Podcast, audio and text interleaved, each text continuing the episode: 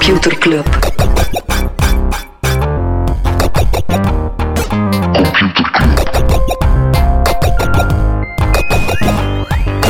Computer Club. Hey Smolly, Hey Freddy, welkom, welkom terug. welkom. Welkom bij Computer Club, een wekelijkse podcast over technologie. Iedere aflevering selecteren Freddy en ik een interessant artikel en presenteren we een feitje. Ja. Ik heb heel veel zin om er meteen in te vliegen, tenzij dat jij Freddy nog iets anders hebt. Ah, wel, misschien een eh, kleine tussendoor voordat we er eh, echt mee starten. Het Amerikaanse leger heeft even 100.000 Microsoft HoloLensen gekocht. 100.000, Jesus Christ. Ja. En waarom? Oké, ik weet niet, misschien was het eh, Black Friday. Ja, oké, maar waarom heeft het leger 100.000 HoloLensen nodig? Om de soldaten op het slagveld geaugmenteerde info te geven. Killstreaks en headshots en dat soort Ja. dingen. Of wanneer dat ze zich aan het vervelen zijn, gewoon wat... Minecraft spelen. Minecraft of eh, spelen tussendoor. Perfect. Voilà. Oké, 100.000 HoloLensen. al wie een HoloLens wil, schrijf je in voor het Amerikaanse leger. Uncle Sam wants you to join the army. Yes. Smolly, waarover wil je het hebben? Ja, ik heb een eh, interessant artikel dat mij is aangedaan door Laura Verstraten, een vriendin die tegelijk ook een collega is. Die had een artikel doorgestuurd dat op de site van het World Economic Forum stond. Daarop stond een onderzoek van Viber. Ik weet niet of je Viber kent, dat is zo'n concurrent van WhatsApp.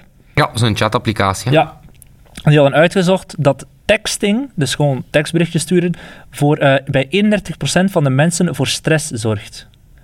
Het is wel maf, maf dat het dat onderzoek dan vanuit Fiber komt. Ja, dus Die net in de business zit van berichtjes Inderdaad. sturen. Dus zij zullen waarschijnlijk binnenkort met een oplossing komen die die stress wegneemt, veronderstel ik dan. Maar eh één op de vijf mensen die zegt dat ze problemen hebben om te kunnen, eh, om steeds op tijd te antwoorden. En dat ze, eh één op zes zegt zelfs dat ze berichtjes negeren, omdat er zoveel binnenkomen, dat ze daardoor stress krijgen. Ja, maar daar bestaat ook een, eh, een supergoeie truc voor. Hè? En dat is? Dat zo een berichtje onlezen. Weet je? Dat zo het bericht lezen, maar enkel vanuit een notificatie, waardoor dat het op, op ongelezen blijft staan. Ja, ik heb er zo inderdaad ook al een paar die voor Ja, altijd ongelezen zullen staan. Ja, maar tegelijkertijd creëer je dan ook weer de verwachting van, allee, ik weet dat die persoon online was, want je ziet dan ook wel natuurlijk de laatst online geziene status. Mhm. Dus dan weet je eigenlijk ook dat iemand jou aan het eh, onlezen is. Ja, ik weet niet hoeveel berichten dat jij per dag krijgt, maar Ik weet dat niet. Ik heb ooit zo'n mobile DNA geïnstalleerd, zo'n onderzoek van IMEC. En die app die toonde mij al sinds dat ik meer dan duizend notificaties per dag kreeg. Maar jij bent ook, Smolly, een beetje een eh, digitale junkie, hè? Ja, het zal wel zijn. Maar Ja, ehm, ik, eh, ik zie je af en toe hier passeren met de fiets. Dat ik van op een terras aan het eh, begluren ben of zo. En jij zit letterlijk ook gewoon vol bak te chatten terwijl je aan het fietsen bent, hè? ja, of Pokémon Go aan spelen of zo. Ja, of op een van je duizend notificaties aan het eh, ageren. Ja, het is dat. Maar wat Oké. dat interessant was, in dat artikel van de World Economic Forum, die hadden het over DQ. Ken je DQ? Eh, nee. Ja, je hebt IQ, je hebt EQ.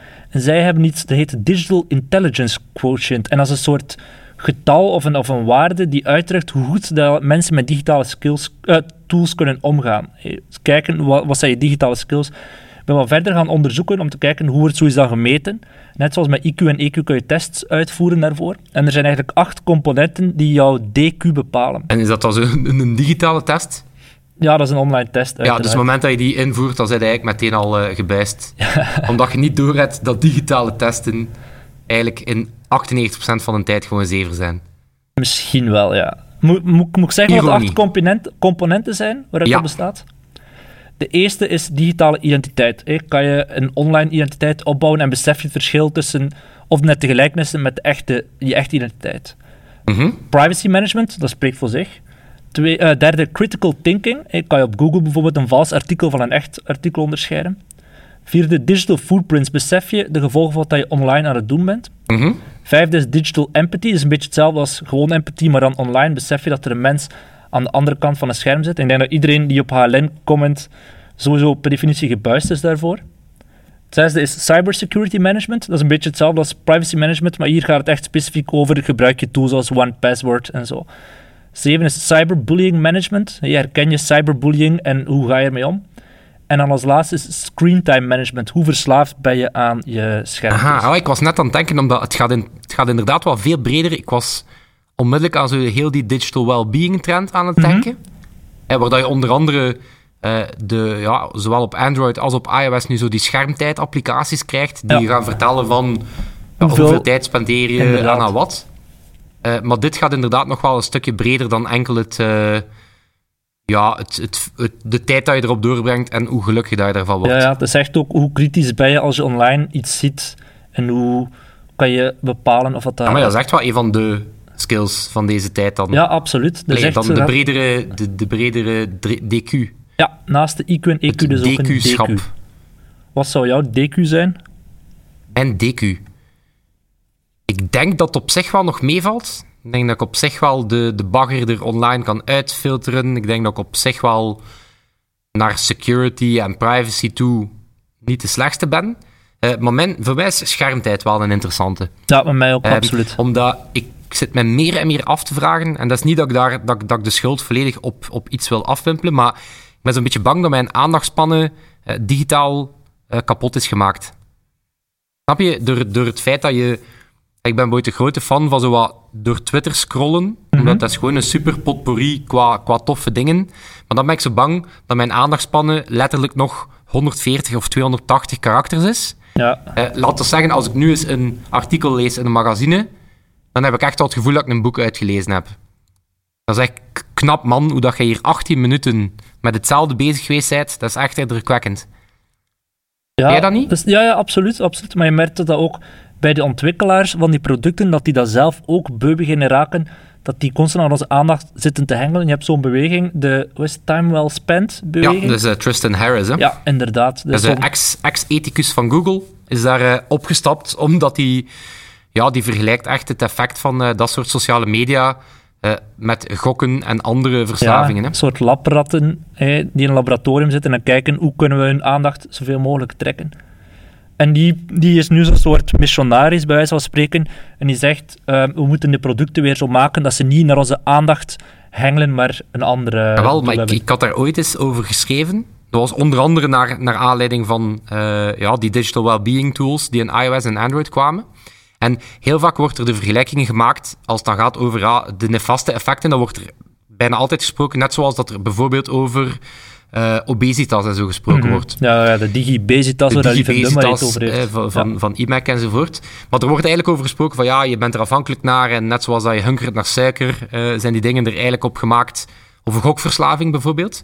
Ehm, maar het punt dat ik dan een, ergens probeerde te maken is, oké, die, die schermtijdapplicatie, je kan dat eigenlijk zien als is op de weegschaal gaan staan.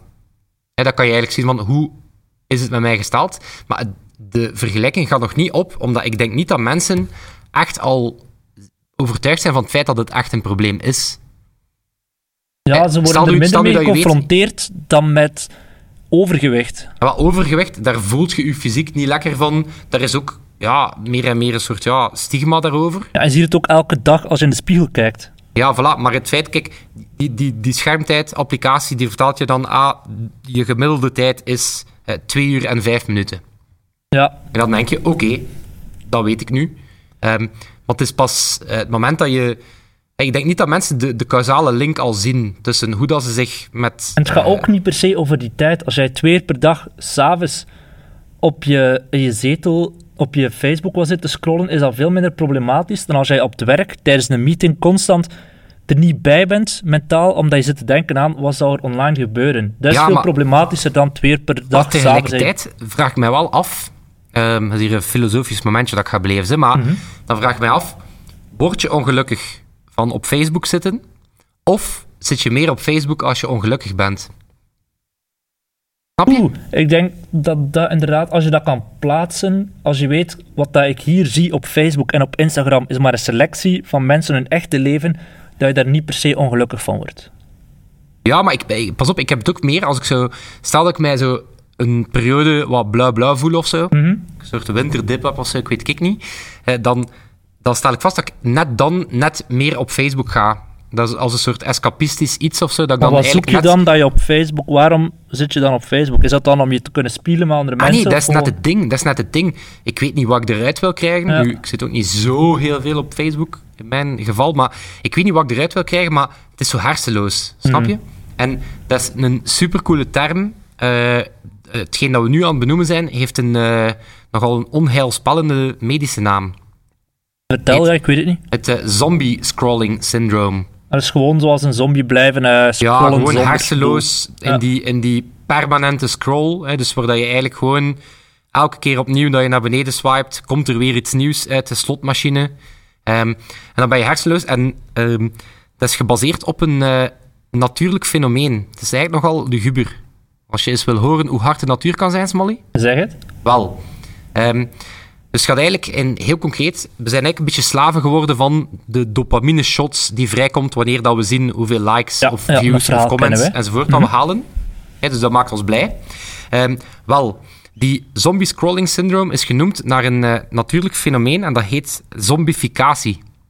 Dus effectief, waarbij dat dieren andere beesten gaan besturen. Letterlijk. Oh, ja, ja, ja. En daar is het, eh, Ja, het eh, natuurlijke gedrag van de juweelwesp. Laat u niet misleiden door de eh, prachtige naam. Maar Mhm. de juweelwesp, wat doet die? Die gaat eigenlijk naar een veel grotere kever. en die doet eigenlijk niet meer dan gewoon een prikje in die kever zijn keverkop. Mhm. En die brengt dopamine in. Nu, wat gebeurt er wanneer dat een kever dopamine krijgt? Die wordt blij, dus die denkt, ik ga hier een sexy kever gaan ontmoeten. Dus die begint zichzelf proper te maken. Hij begint zichzelf te wassen enzovoort. Ehm, die juweelwesp sleept die kever weg, legt die vol met eitjes. Nu, die kever protesteert niet, want die is nog altijd high van de dopamine. Die is nog steeds gewoon zich mentaal aan het voorbereiden op een keverdate. Eh, intussen legt die wesp eitjes in die kever. Daar komen larven uit. Die larven eten die, zom- eh, eten die zombiekever volledig op. Terwijl dat die door dopamine lekker vrolijk blijft doortinderen. Zot. Dat doet mij zo denken aan die sketch van In Alles Kan Beter, waarin dat eh Charles de Hane bestuurd wordt door Mark Uitroeven en co. Weet je wat ik dat bedoel? Ja, dat was echt een goeie. Dus eigenlijk zit Mark Zuckerberg dan in ons hoofd ons te besturen. ons te- ja, te zorgen Ja. dat wij blijven zombies scrollen. Let the nee, beast maar- go, let the beast go. Ja, oké, maar eh, Let the Beast Go, die, ja, die DQ, is wel het eh, verkennen waard. Dat lijkt Ja. me wel het, het competentiepakket voor, eh, Voor de toekomstige toekomst. generatie. Voilà. Freddy, over kennis gesproken en competenties. Ja, Heb jij iets voor mij meegebracht? ik heb eh, enkel als je mij apt inleidt. Oké, ik ga even een jingle zoeken. Computerklas. Yes, yes, yes. Wat een dopamine dat hier vrijkomt. Smolly, ik, had je, ik, heb weer, een- ik heb weer een supercool technisch concept geleerd. Ik heb je recent verteld over friction engineering. Hè? Yes. Weet je nog wat dat was? Nee. Ja, Smolly. sorry. Ik was afgeleid. Buiten Smolly. Dat is doelbewust vertraging inbouwen. Ja, ja, ja. Ik bijvoorbeeld- net zeggen, het lag op het puntje van mijn tong, maar... Ja, ik, ik weet dat het klaar zat. hè. Het moest gewoon even... was, hij was me net voor. Moest het was gewoon denken. net wat frictie om Ja. te komen. Oké, na, fric- na friction engineering, eh, chaos engineering. Dus dan het- dat je bewust het zo chaotisch mogelijk Yes. maakt. heb ik eh, geleerd van eh, slimme collega-engineers hier, eh, hier op in de pocket. Chaos engineering is eigenlijk een manier om een systeem dat je gebouwd hebt te gaan testen op hoe goed dat, dat systeem bestand is tegen serieuze pannes. Het is ontstaan onder andere bij de teams van Netflix. Eh, en die zeggen van, kijk, als we ons platform gaan bouwen, dan gaan we in, als deel van het testingproces, gaan we daar allerhande extreme scenario's aan toevoegen. We gaan naar je handen van kleuters geven en die moeten Netflix Ah, opstarten. nee, die, letterlijk. We gaan gewoon volledige servers deleten. We gaan, we gaan services eruit knallen. Holy shit. Eh, vanuit de realiteit van, kijk, dat gaat wel licht ooit echt gebeuren. Dus eh, kijken hoe goed dat die bestand zijn. En het programma dat Netflix daarvoor gebruikt, klinkt ook super cool, heet Chaos Monkey.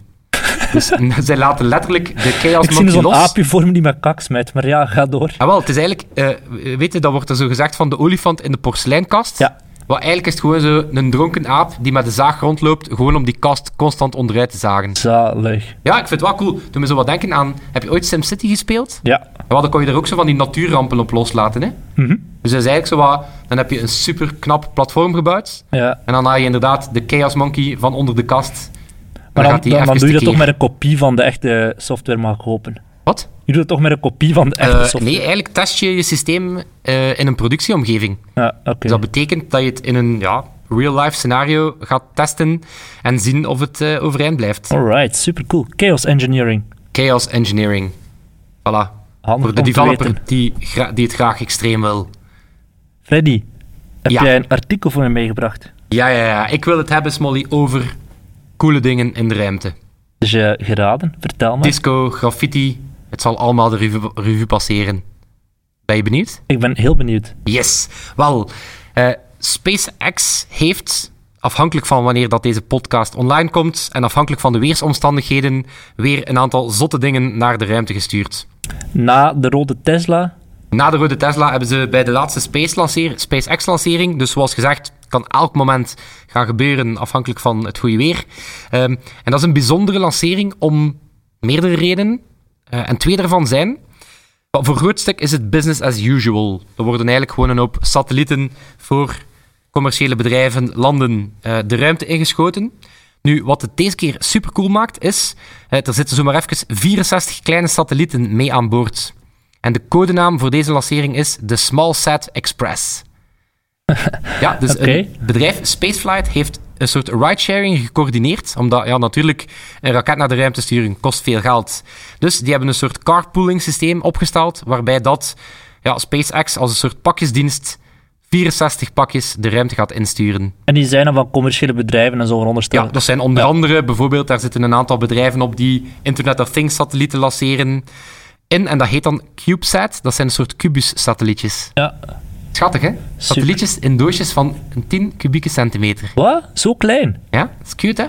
Ja, ik dacht echt dat over een halt satellieten van een paar meter heen. Voilà, dus uh, de ruimtespakjesdienst is één. Dat is op zich al cool.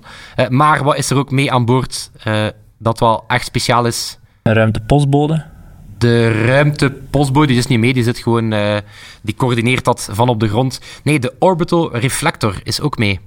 En dat is? Dat is een, zomaar eventjes een kunstwerk. Zalig. Een kunstwerk van uh, Trevor Paglin. Dat is blijkbaar een soort uberkruising tussen een kunstenaar en een wetenschappelijk genie. Mm -hmm. uh, en wat is de Orbital Reflector? Ja, what's in a name? Het is een, uh, een ballon van ongeveer 30 meter lang en een halve, 30 meter lang en een halve meter breed, die reflecteert. Dus het is eigenlijk een soort reflecterende ruimtecondoom wow. van een anderhalf miljard euro.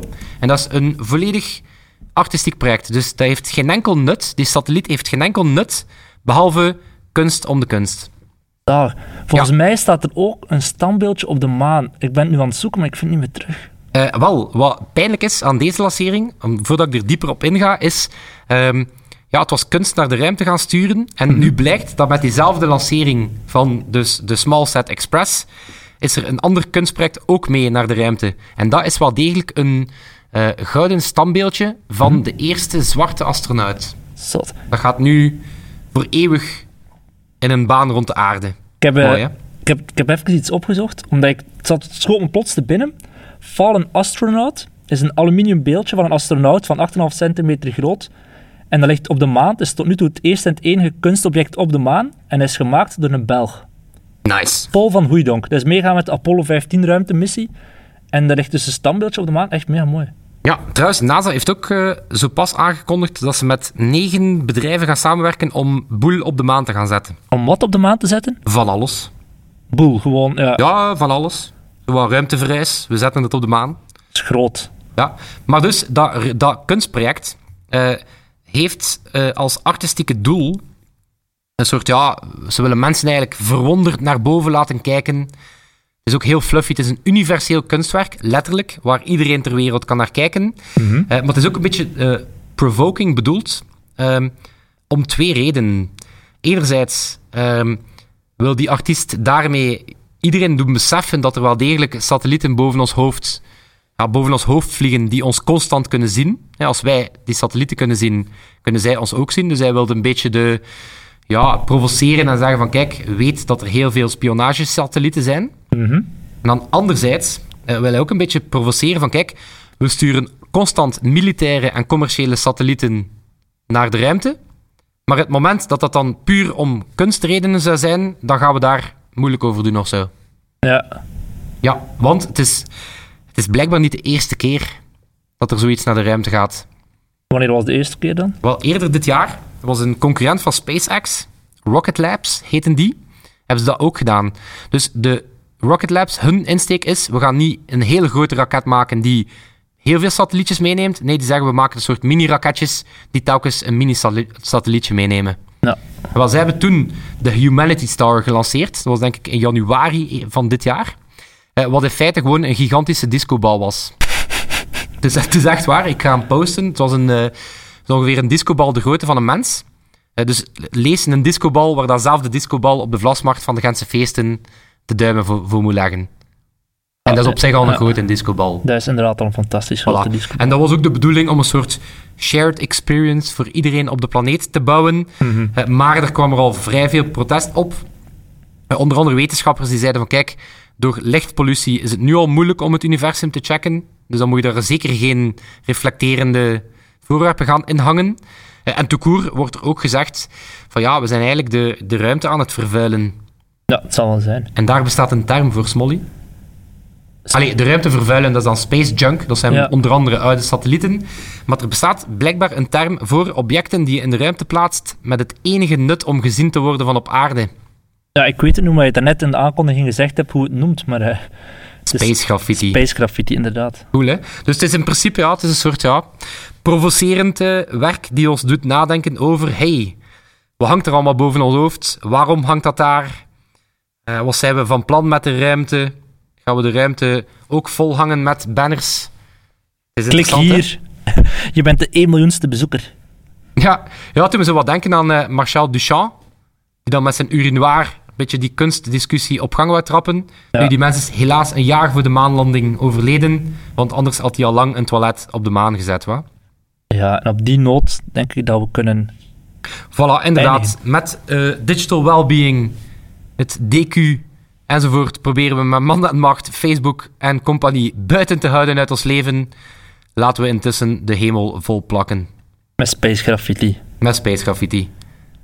Alright. Dan eh, bedanken we eerder, bedanken we ook nog ons artistieke, artistieke genie, Sebastiaan. Ons artistiek directeur. ons artistiek directeur, onze muzikale, onze muzikale wizard, Is Sebastiaan.